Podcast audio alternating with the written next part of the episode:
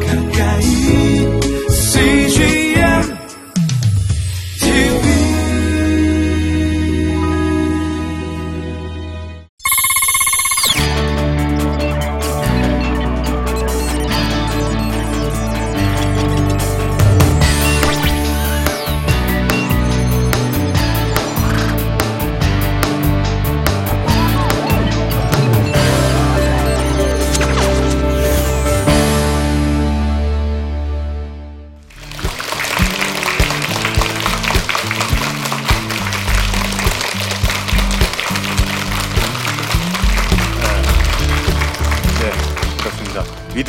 부모 가정 지원센터 대표 이호천입니다. 아, 오늘 사랑은 영이 기억한다라는 주제로 여러분들과 말씀 나눠보고 싶어서 이 자리에 함께 섰습니다.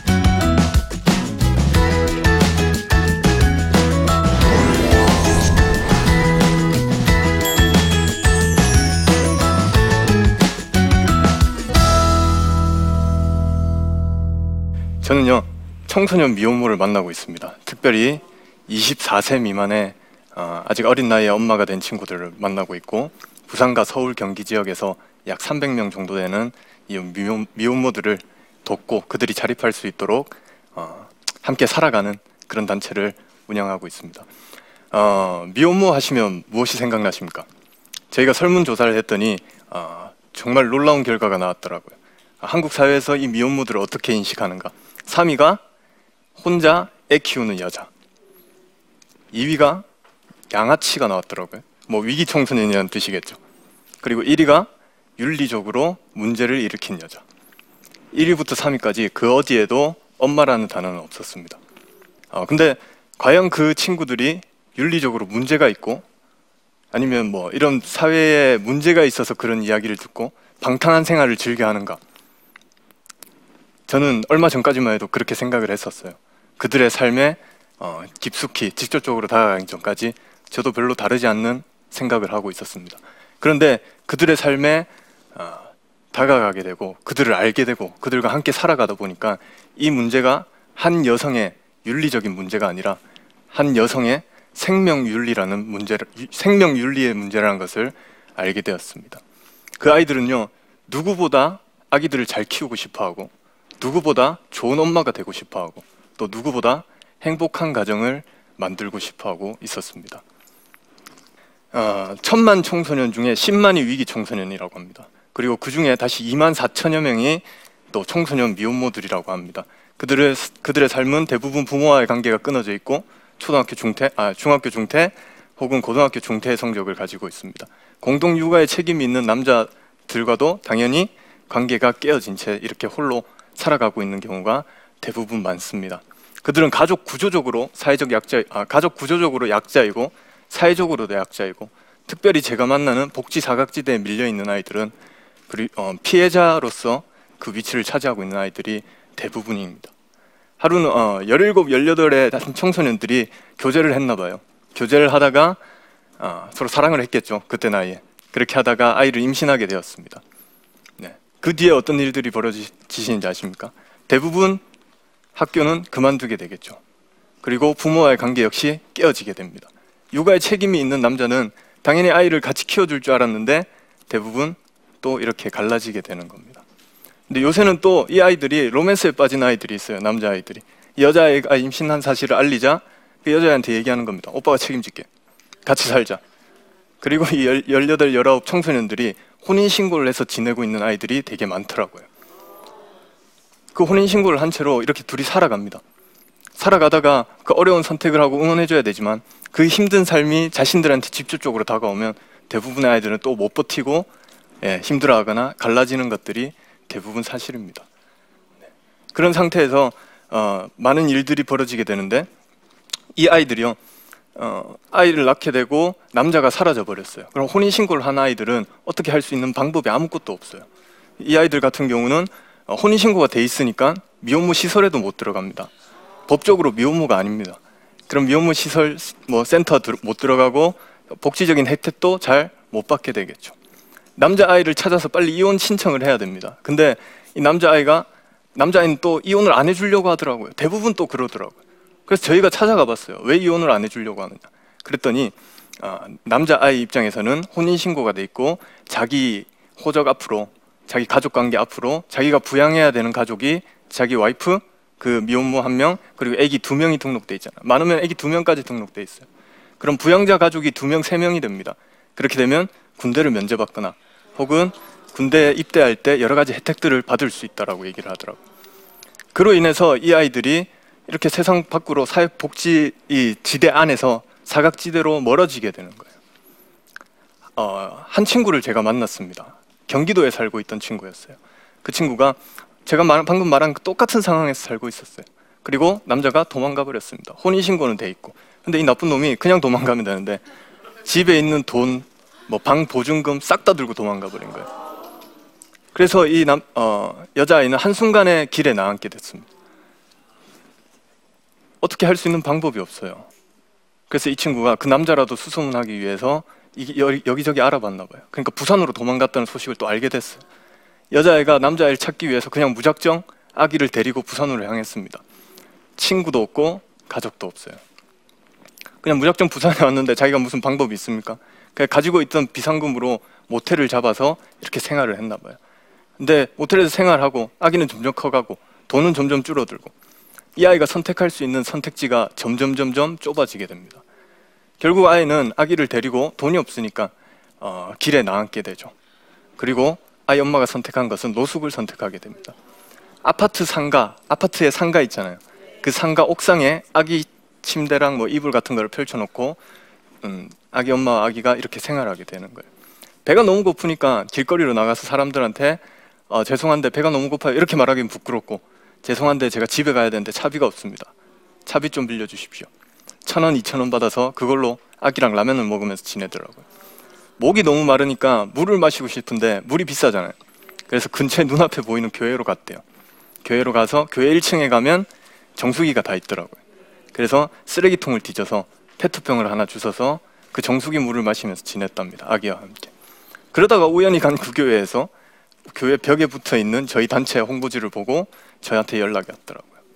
아기 엄마가 저를 처음 보자마자 한 말이 딱 하나였습니다. 도와주세요. 대표님, 저 진짜 거지가 돼 버렸어요. 도와주세요. 아무도 나를 아무도 나를 도와주지 않고 아무도 나를 사람으로 보지 않아요. 대표님 도와주세요. 그렇게 얘기를 하는데 아, 엄마는 눈물을 뚝뚝 흘리고 있더라고요. 옆에 아기는 아무것도 모른 채 엄마를 그냥 멍하니 쳐다보고 있었습니다. 너무 마음이 아팠어요. 그래서 제가 그 아이 엄마와 그 아이의 손을 이렇게 잡았습니다. 잡고 내가 절대 포기하지 않을게. 우리 단체가 어떻게 해서든 너를 한번 도와주겠다. 그리고 이, 아이, 이 아이에게 그때부터 지원을 하기 시작했습니다. 가장 급한 게 의식주를 해결하는 거였어요. 집이 있어야 되겠더라고요. 그래서 저희가 어, 돈을 모아서 그냥 작은 월세 보증금을 마련해 줬습니다. 그리고 월세는 네가 내라. 어떻게 해서든 네가 자립을 해서 돈을 벌어서 그 월세는 네가 냈으면 좋겠다. 아이 엄마가 일을 하려고 하는데 중학교 중퇴예요. 아기를 나- 임신한 채로 학교를 못 다니니까. 그러니까 일자리도 또 없는 거예요. 그래서 우리가 또 검정고시를 가르쳐 줬습니다. 중학교 졸업하고 고등학교를 졸업하고 엄마가 직장을 구하게 되더라고요. 직장을 구하니까 한 달에 약 150만 원 정도 되는 소득이 발생하는 일들을 구할 수 있겠더라고요. 그렇게 아이 엄마가 돈을 벌기 시작했습니다. 저희가 아이들을 유치원에 보내줬어요. 교육받을 수 있도록 도와줬어요. 아이 엄마는 그 사이에 돈을 벌고 그렇게 몇 년의 시간이 지났습니다. 제가 이 사역을 한 8년 정도 했습니다. 8년쯤 되니까 이런 아이들을 8년간 만나다 보니까 정말 놀라운 일들이 일어나기 시작했어요. 이 아이들이 자립을 하고 이제 돈을 벌기 시작하는데 돈을 벌고 사- 생활이 좀 괜찮아지니까 이제 저한테 다시 연락이 오기 시작해요. 대표님, 방금 그 친구가 다시 전화가 왔어요. 대표님, 저요 이제 한 달에 200만 원 벌어요. 어, 나보다 많이 벌더라고요. 우와, 멋있다. 그래, 저요 궁금한 게 있어요. 그 뭐냐? 대표님 저 처음 봤을 때요 많이 거지 같았어요? 그 뭐라 합니까? 어 그래 많이 버, 많이 거지 같더라. 애기한테 냄새도 나고 좀 아니었어. 고마워요. 냄새 나는 우리 가정 대표님 손잡아 주셔서 너무 고마워요. 저 이제 돈 많이 벌어요. 아기 먹고 싶은 거 있으면 다 사줄 수 있어요. 제가 입고 싶은 옷 있으면 사 입을 수 있어요. 모텔에서 안 자고 우리 집에서 잘 수 있어요. 그리고 저한테 과한 돈을 벌고 있습니다. 대표님 고맙습니다. 다 대표님 덕분입니다. 그래서 제가 아무리 고민을 해봤는데 정말 오랜 시간 고민을 해봤는데 이 200만 원 버는 돈 다 제가 못 쓸 것 같아요. 대표님은 저 같은 사람 많이 만나니까 그 사람들 좀 도와주세요 하고 저한테 후원을 하기 시작하더라고요. 자립을 한 친구들이 선택하는 공통적인 행위 하나가 바로 다시 저를 후원한다는 겁니다. 이렇게 8년을 만나다 보니까 이런 친구들이 정말 많아졌어요. 정말 많아졌어요. 그래서 제가 미혼모 친구들 다 모았습니다. 전국에 있는 미혼모 친구들을 한번 다 모아보자 해서 어, 서울에 다 모았어요. 카페에 모아서 여기 내가 살 테니까 맛있는 거 많이 먹어라. 그리고 다 비슷한 환경이고 다 비슷한 상황이니까 너희들끼리 모여서 이렇게 자주 모임을 가지자. 가져서 어, 애 키우는 게 힘든 거 여기서 욕도 하고 도망가는 남자들 욕도 하고 이렇게 우리 어, 지내보자 이렇게 다 모았어요. 그렇게 모인 아이들이 약 50명 정도 됐습니다. 다들 힘든 상황이 아니라 자립을 성공한 친구들이에요. 어느 정도 돌기, 돈을 벌기 시작하고 이제는 이렇게 모여서 좀 어, 괜찮은 생활을 해라고 모아놨더니 이놈들이 글쎄 거기서 모여서 무슨 짓을 하고 있냐면 그 50명들이 한 사람당 만 원씩 5천 원씩 모아서 저한테 주더라고요. 대표님 겪어봐서 알아요. 이걸로 저와 같은 사람들 좀 도와주세요. 한 친구는 이제 자립에 완벽히 성공했습니다. 그 친구가 어, 먹고 살만 해지니까 그 다음 선택한 게 무엇이냐 하면 저한테 그러더라고요. 대표님 대학 가고 싶어요. 그러니까 나 등록금 없는데 아니요 제 돈으로 갈 수 있어요. 근데요 저 사회복지학과 가고 싶어요. 처음에 좀 반대를 했습니다. 사회복지사들이 그렇게 돈을 많이 버는 사람들은 아니거든요. 야 너 돈 벌어야지 애기 키워야지. 아니요 저 사회복지학과 가고 싶어요. 아 그래도 사회복지학과는 좀 아닌데? 아 그래도 가고 싶어요. 왜 사회복지학과를 가려니? 저요 저요. 예전에 그렇게 살 때요. 모텔에서 지낼 때요. 아무도 도와주지 않을 때요. 정말 절벽 끝에 매달린 기분이었어요. 그때 대표님마저 저를 도와주지 않았다면 저 그냥 죽어버리려고 했어요. 근데 이제 먹고 살만 하잖아요. 이번에는 제가 그들에게 손을 내밀어 줄 차례예요. 저, 저 같은 친구들 많이 있습니다. 저 사회복지학과에 갈 겁니다 말리지 마세요 그러더니 사회복지학과로 진학을 했습니다 지금 2학년 졸업하자마자 저희 단체에 취직시킬 생각입니다 이렇게 아이들 엄마들이 모여서 그 돈으로 지금 이제 어, 약자들을 자기들이 약자를 제 생각엔 걔네들이 약자 같은데 자기들 입으로 약자들을 돕겠다고 지금 하나의 단체를 만들었습니다. 그게 프롬맘이라는 단체입니다. 저희 기관의 산하에 있는 단체. 예. 저, 저 왼쪽 사- 저 오른쪽 사진이 뭐냐면 어, 고, 한, 부산에 있는 한 고아원에 그 미혼모들이 모은 돈으로 어, 아동 양육 물품이나 장난감들이 부- 없다고 해서 저희들이 사준 거예요. 저번 달에는 이 친구들이 돈을 모아서 뭘 했냐면 또 다른 모텔에서 지내고 있는 미혼모를 제가 발견했습니다. 그랬더니 그걸 제가 어떻게 해결하지도 못하고 아, 아, 속이 상해서 그 친구들한테 얘기를 했어요. 그랬더니 자기들이 돈을 모아서 주더라고요. 집을 구하자. 이번 달에는 뭘 하냐 하면 이 친구들이 결혼 이주 여성들, 외국에서 결혼하러 한국으로 넘어온 여성들이 있어요. 대부분 한국으로 와서 한국의 물가나 이런 것들 때문에 되게 힘들게 살고 있답니다. 그래서 한국의 미혼모들이 이 결혼 이주 여성들을 돕기 위해서 지금 돈을 모아서 그 친구들을 또 돕고 있어요. 어, 저기 저 사진에 보면 물건들이 막 쌓여 있죠. 저 물건들이 바로 저희들이 자립한 미혼모들이 자신들이 사서 보내준 물건들이에요. 어, 자기들이 아기들을 양육하면서 가장 필요했던 물품 그리고 돈이 없어서 못 샀던 물품들 그런 것들을 기억하고 있다가 사서 저희들한테 보내줬습니다. 예, 지금 후원 물품 폭탄을 받고 있어요 저희들이. 자립하는 미혼모들이 늘어나면 늘어날수록 이게 하나의 미혼모 아이들 사이에서 트렌드가 돼버렸어요. 그래서 야 너 이제 먹고 살만하냐? 그럼 이주천 대표 후원하자. 이게 이렇게 돼서 지금 사무실에 물건들이 점점 쌓여가고 있습니다. 다 새 것들이에요. 그래서 이 아이들이 보내주면 제가 저렇게 이쁘게 정리를 해서 이제 근처에 어, 고아원, 지역아동센터 또 외국인 노동자 아저씨들 그분들께 이렇게 다 분류해서 보내드리고 있습니다. 예. 그러면 그분들이 상자를 받으면 거기에는 저희 제 이름이 적힌 게 아니라 프롬맘 그 단체 이름이 적혀 있어요. 그랬더니 고아원에서도 너무 좋아하시고 또 사람들이 너무 다들 좋아하시더라고요. 그 아이들이 그 아이들이 자신들이 가진 거는 엄마의 마음이다. 그래서 그것들로 이용해서 그것들을 사용해서 또 다른 약자를 돕자라고 이야기하고 행동하고 있더라고요. 음, 한 친구를 저희가 만나게 됐습니다. 예, 한 친구를 만나게 됐고 그 친구는 음, 친구 본인이 찾아온 게 아니라 다른 친구가 다른 미혼모 친구가 데리고 저를 찾아왔더라고요. 찾아왔는데 어, 처음 봤을 때 눈이 회색이었어요. 예, 제가 봤을 땐 눈이 회색이었어요. 아무 말도 안 하고 멍하게 바닥만 이렇게 쳐다보고 있더라고요. 제가 물어봤습니다. 상황을 얘기해줘야 내가 도와줄 수 있다. 어떤 상황이? 아무 아무 얘기도 없어요. 그냥 멍하게 눈만 뜨고 있더라고요. 그 옆에 있던 친구가 그 친구를 향해 소리쳤습니다. 야, 너 여기서도 버려지면 아무 때도 못 가. 빨리 말씀드려. 예, 그 친구가 얘기를 해주더라고요. 똑같이 남자 아이와 뭐 이렇게 사귀다가 임신을 하게 됐나 봐요. 그걸 안 남자 아이는 바로 도망을 쳐버렸습니다.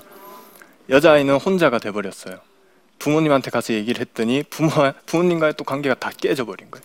이 친구 가 혼자 나와 살아갔습니다. 근데 이 친구가 선택할 수 있는 선택지는 많지가 않았어요. 혼자 생활을 하면서 돈을 벌어야 되고 출산비를 마련해야 되고 그 아이가 그렇게 살아가다가 뭐 당연히 지낼 곳도 없어서 모텔에서 지냈대요. 모텔에서 살아가다가 모텔 비마저 없어지니까 이 친구는 임신을 한 채로 너무 무서웠나 봐요. 그래서 어, 그래도 모텔에서라도 지내자라는 결심을 하게 됐고 이 친구는 성매매를 하기로 결정하게 됩니다. 임신을 한 채로 임신을 한 채로 어, 이제 성매매 대상 남성들을 찾아서 이렇게 하루하루 돈을 벌면서 살았대요.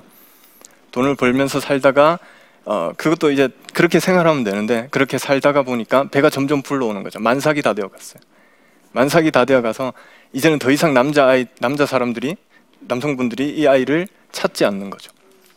그래서 이 친구가 선택한 거는 어, 가장 두꺼운 옷을 입고 배를 숨긴 채 그 남자를 찾아갔답니다. 그래서 찾아가서 다시 성매매를 하려고 남성을 찾고 모텔에 들어간 다음에 남자가 씻는 동안 돈을 들고 도망을 갔대요.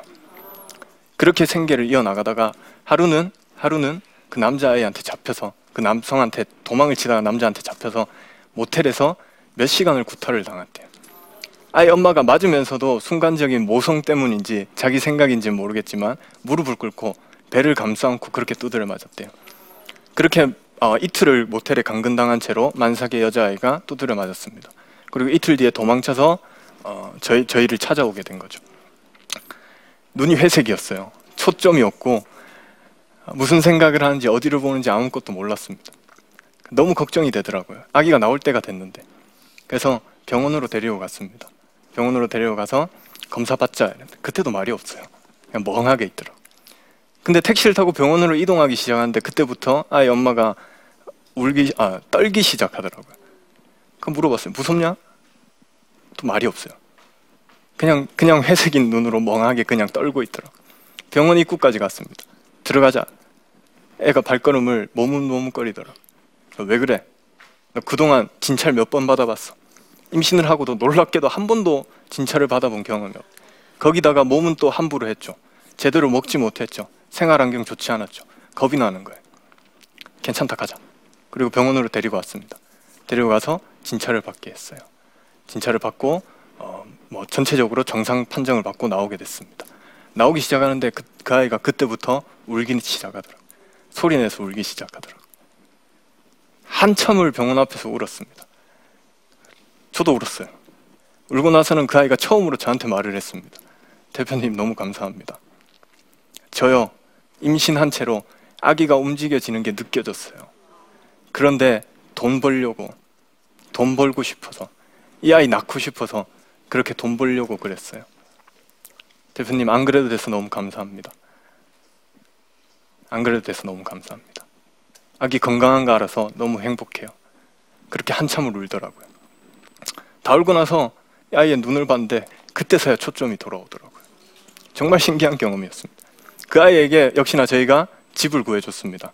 집을 구해주고 이 아이 엄마가 교육받을 수 있도록 도와주고 그리고 직장을 구할 수 있도록 도와주고 아기가 무사히 태어날 수 있도록 도와줬습니다. 그리고 또 이 친구도 한 2년이라는 시간이 지났어요. 그 어둡고 회색 눈을 가졌던 이 여자아이는 지금은 어, 굉장히 밝고 긍정적으로 변한 건 당연한 거고 저의 가장 큰 든든한 동역자가 되었습니다. 그 아이가 항상 그랬어요. 대표님, 제 삶은 제 삶은 언제나 죽음으로 향하고 있어요. 입버릇처럼 얘기했었어요. 집을 구해줬는데도 그러더라고요. 제 삶은 언제나 죽음으로 향하고 있어요. 아무런 답이 없는 것 같아요. 아기를 태어나 아기가 태어나도 태어나서 지금 키우고 있는데도 잘 살 자신이 없어요. 죽을 것 같아요. 제 삶은 언제나 죽음을 향해 가고 있어요. 그 아이의 입버릇이었습니다. 그런 아이를 저희가 2년 동안 만나면서 똑같이 별거 없습니다. 그냥 같이 살아갔습니다.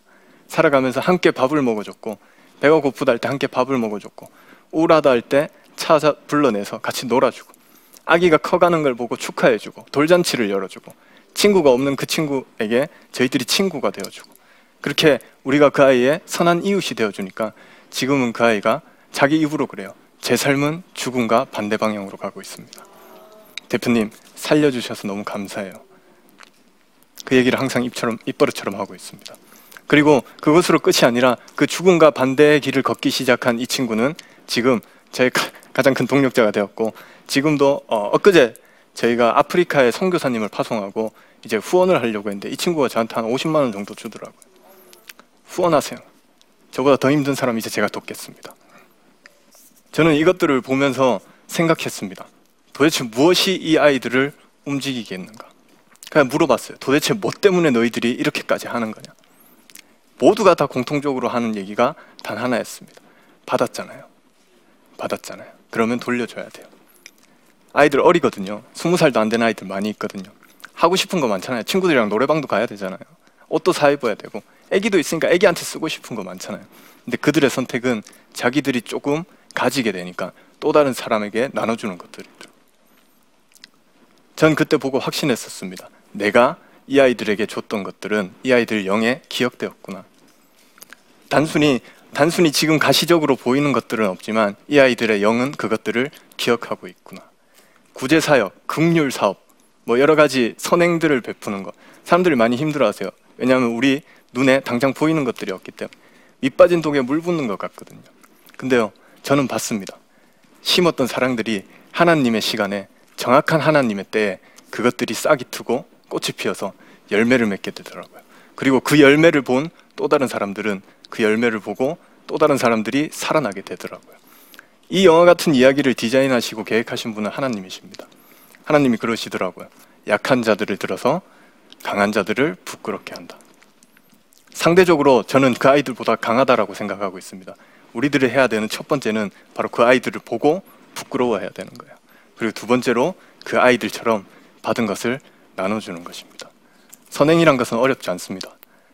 제 주위에 혹은 여러분들 주위에 이런 아이들 혹은 조금 더 어려운 사람들이 있다면 손을 내밀어 주는 것 그리고 같이 살아가는 것 배고파하는 아이들과 함께 밥을 먹어주는 것 대신 아파해 줄 수가 없으니까 같이 아파하는 것 그것을 통해서 저는 그 아이들이 또 다른 사람들을 살리게 될 거라고 믿고 있습니다. 여러분들도 이 선행에 함께 동참하셔서 많은 사람들이 사람을 살리는 사람으로 살아나기를 함께 해주셨으면 감사하겠습니다.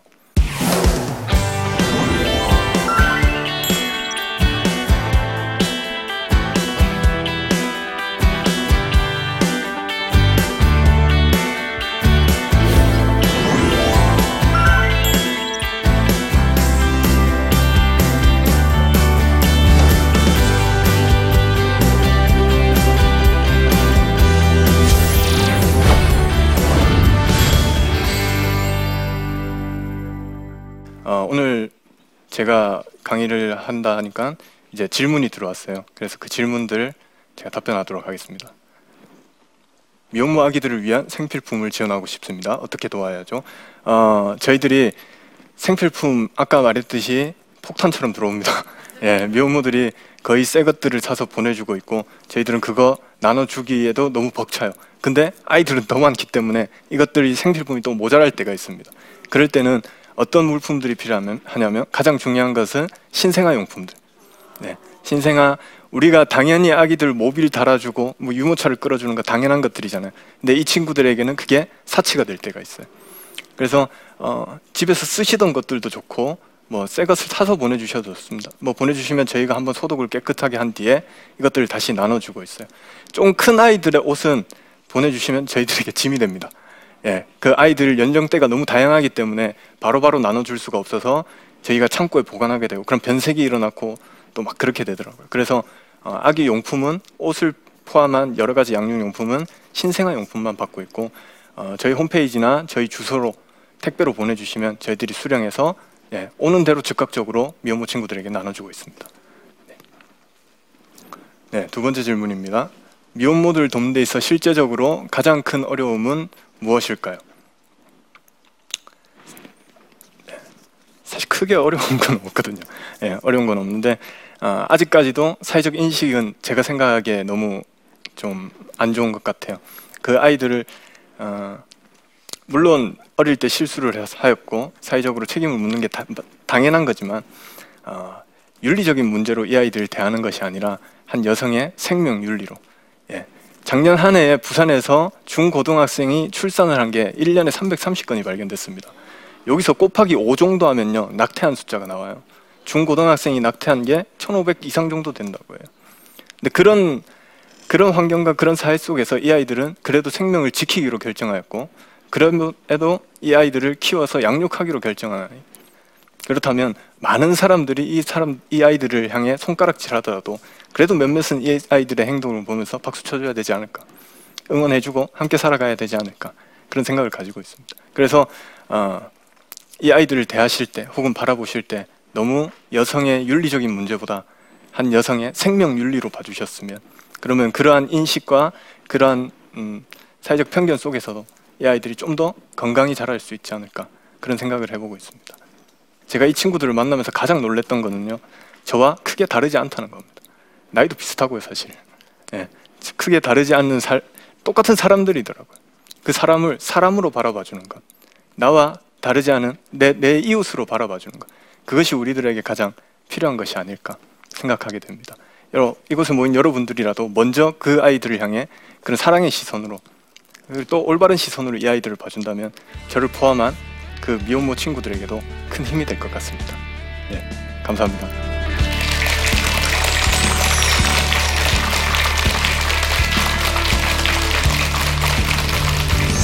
하나님 보셨죠? 깡패 20명입니다. 그럼 저긴 들어가면 몇대 맞고 끝나는 게 아니라 죽을 수도 있을 것 같아. 네 딸이 술집에 창녀로 팔려갔다면 깡패 20명 있다고 포기할래? 그러시더라. 세상 사람 모두가 그 아이 보고 창녀라고 손가락질해도 내가 아직 그 아이를 내 딸이라 부르고 있다. 걔 절대 네 딸 아니야. 걔는 사랑하는 내 딸이야. 그러시더라. 그 다음부터 제가 미쳐버린 것 같아요. 미혼모들이 찾아옵니다. 예전에는 미혼모 나의 어, 사역의 대상자들로밖에 안 보였었어요. 근데 이제는 걔네들이 하나님의 딸들로 보인다니까요. 제가 그렇게 사랑한다고 외치는 사랑하는 하나님의 사랑하는 아들 딸들. 그 아들 딸들이 아직도 세상 곳곳에 남아 있다.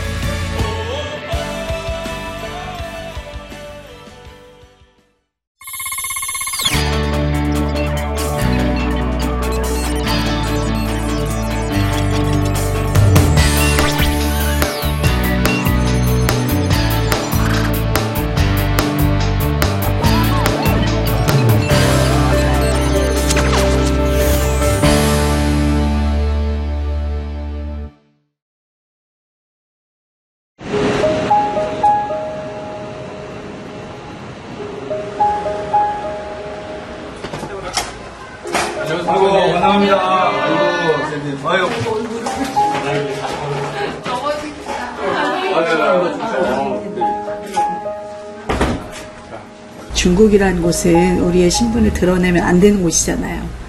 근데 너무 외로웠던 거예요. 같이 대화는 안 되지만 필요한 말동무? 예, 그러한 심정이었던 것 같아요. 어, 우리 남편이 이렇게 열심히 사역을 했는데 저희한테 왜 이렇게 이런 아픔을 주시냐고 제가 너무 힘들었거든요. 근데 시점을 보니까 어떡하지?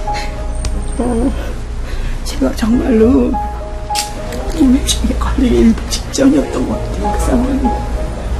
아이들이 그런 얘기를 많이 했어요. 우리 아빠는 성교도 열심히 하는데 하나님 우리를 왜 추방시키시냐고 아이들이 그런 질문 정말 많이 했거든요.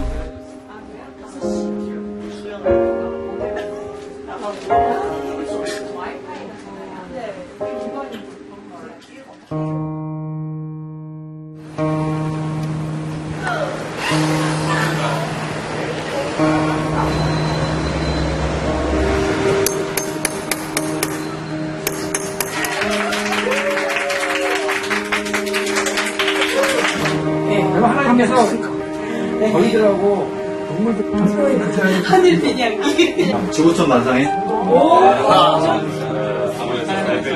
사용하신 우리 CTV 아버지 하나님 축복하여 주시기를 원합니다. CNTV를 통해서 저희가 더 어, 성교를 더욱더 잘 감당할 수 있도록 더 많이 노력을 하겠습니다. CGN TV를 통해서 더욱더 영적으로 충전받고 아, 저희 제가 일단 먼저 충전이 돼야지 저희 선교사님도 가- 이렇게 제가 빌려서 잘 도울 수 있기 때문에 그 주시는 힘을 가지고 열심히 사역하도록 하겠습니다. 너무 감사합니다.